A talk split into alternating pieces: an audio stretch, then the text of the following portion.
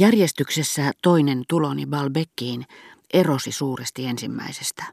Johtaja oli henkilökohtaisesti tullut minua vastaan Pontakulövren asemalle ja toisti vähän väliä pitävänsä suurta lukua vallasasiakkaistaan, niin että pelkäsin ensin hänen erehdyksessä aateloineen minut, kunnes sitten tajusin, että hänen kieliopillisen muistinsa hämärissä sana tarkoittikin vakioasiakkaita. Olin sivumennen sanoen pannut merkille, että sitä mukaan kun hän oppi uusia kieliä, hän puhui huonommin kaikkia entisiä. Hän ilmoitti varanneensa minulle huoneen ylimmästä kerroksesta. Toivottavasti ette näe siinä epäkohteliaisuuden puutetta, hän sanoi. Minusta oli ikävää antaa teille huone, jota te ette ollenkaan ansaitse, mutta tein sen melun takia, siellä kun ei kukaan voi kävellä teidän päänne päällä ja väsyttää teidän torukalvojanne. Ikkunat minä kyllä panetan kiinni niin, etteivät ne hakkaa, siitä voitte olla varma. Siinä suhteessa minä olen sietämätön. Sana ei vastannut hänen ajatustaan, joka oli tavoitellut termiä taipumaton. Kerrospalvelijoiden mielipidettä se luultavasti vastasi paremmin. Huoneet muuten olivat samat kuin ensimmäisellä kerrallakin mutta vaikka ne eivät alempana sijainneetkaan, johtajan kunnioitus minua kohtaan oli kohonnut. Sain jopa luvan pitää halutessani tulta takassa. Lääkäreiden kehoituksesta olin lähtenyt jo pääsiäisenä. Vaikka hän pelkäsikin, että harmissa voisi olla nokea. Muistakaa sitten, ettei saa sytyttää uutta pesällistä ennen kuin entinen on hiilistynyt, hiiltynyt. Täytyy välttää, että syttyy nokivalkea takkaan. Minä käskin panna sen päälle vähän niin kuin koristukseksi ison kiinalaisen saavin vanhaa posliinia, ja se voisi pilaantua. Hän kertoi minulle syvästi pahoillaan Sherbourilaisen asianajajan kuolemasta. Semmoinen vanha vaijeri, hän sanoi, tarkoittain luultavasti veijaria, ja antoi minun ymmärtää, että hänen loppunsa oli tullut tavallista aikaisemmin epätieteellisen, tahtoo sanoa epäsiveellisen elämän ansiosta. Olin jo jonkin aikaa pannut merkille, kuinka hän naukahteli, todennäköisesti nuokahteli salongissa päivällisen jälkeen, ja viime aikoina hän oli niin muuttunut, että jos en olisi tiennyt, kuka hän on, hän tuskin oli tavattavissa, luultavasti tunnistettavissa. Onneksi käänissä asuvalle hovioikeuden presidentille oli kuin vastapainoksi myönnetty kunnia legionan rasti. Hän on taatusti kykenevä, mutta hän sai sen kuulema ennen kaikkea suuren impotenssinsa takia. Edellisen päivän Eco de Paris otti toistamiseen puheeksi tämän kunniamerkin, mutta johtaja ei ollut ehtinyt lukea kuin ensimmäisen pykälän. Kajuun politiikkaa pahoinpideltiin siinä oikein tuntuvasti. Minun mielestä he ovat oikeassa, hän sanoi. Hän johtaa meitä liikaa Saksan hagionomian alle.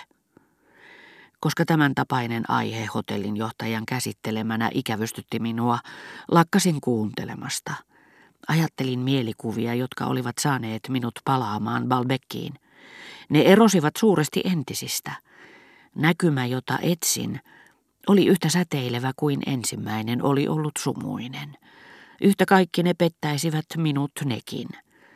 Muistin valitsemat mielikuvat ovat yhtä mielivaltaisia, yhtä ahtaita, yhtä tavoittamattomia kuin mielikuvituksen luomat ja todellisuuden tuhoamat näyt. En näe mitään syytä siihen, että ulkopuolellamme olevalla paikkakunnalla, todellisella seudulla, olisi pikemminkin muistin kuin unelmien luomat maisemat. Sitä paitsi uusiutunut todellisuus voi saada meidät unohtamaan, jopa torjumaankin toiveet, joiden takia olimme alun perin lähteneet. Balbekin matkaani vaikuttaneet toiveunet liittyivät osittain siihen tosiseikkaan, että Verderäänit, joiden kutsuihin en koskaan ollut vastannut niin, että he varmaan ilolla ottaisivat minut vastaan, jos nyt maalla ollessamme kävisin pyytämässä anteeksi, etten Pariisissa ollut voinut vierailla heidän luonaan. Hyvin tietäen monien uskollisten viettävän lomaa tällä rannikolla, olivat siitä syystä vuokranneet koko kesäksi yhden Monsieur de Cambremerin linnoista. La Raspelierin, ja kutsuneet sinne paronitar Pytbysin. Saadessani sen Pariisissa tietooni lähetin jo samana iltana kuin hullu palveluspoikamme tiedustelemaan, ottaisiko rouva kamarineitonsa mukaan Balbekkiin. Kello oli yksitoista yöllä. Kesti kauan ennen kuin portin vartija avasi, eikä ihme kyllä lähettänyt tiehensä sanan saattajaani, eikä kutsunut poliisia. Ottipahan vain pojan erittäin tylysti vastaan ja antoi hänelle saman tien kaipaamani vastauksen. Ensimmäinen kamarineito seuraisi tosiaankin emäntäänsä, ensin Saksaan terveyskylpylään, sitten Biarritsiin ja lopuksi Rova Verderänin luo. Siitä pitäen mieleni oli ollut rauhallinen ja tyytyväinen. Olihan minulla nyt varastossa mistä ottaa. Minun ei siis tarvitsisi seurata kaunottaria kaduilla, missä en voisi suosituksekseni sanoa niin kuin Giorgionen tapauksessa, olleeni vielä samana iltana päivälliskutsuilla Verdoäänien luona hänen emäntänsä kanssa. Sitä paitsi hän saisi minusta luultavasti vieläkin paremman käsityksen, jos kuulisi, etten tuntenut ainoastaan La Haspelierin porvarillisia vuokralaisia, vaan myöskin sen omistajat ja ennen kaikkea Sam Loom. Tämä ei nimittäin ollut voinut suositella minua matkan päästä kamarineidolle, joka ei tiennyt Robertin nimeä, mutta oli sen sijaan kirjoittanut minusta erittäin lämpimästi Cambromereille. Hän arveli, että kaiken heidän mahdollisesti edustamansa hyödyn lisäksi, heidän miniänsä, omaa sukua Le Grandin, kiinnostaisi minua keskustelukumppanina.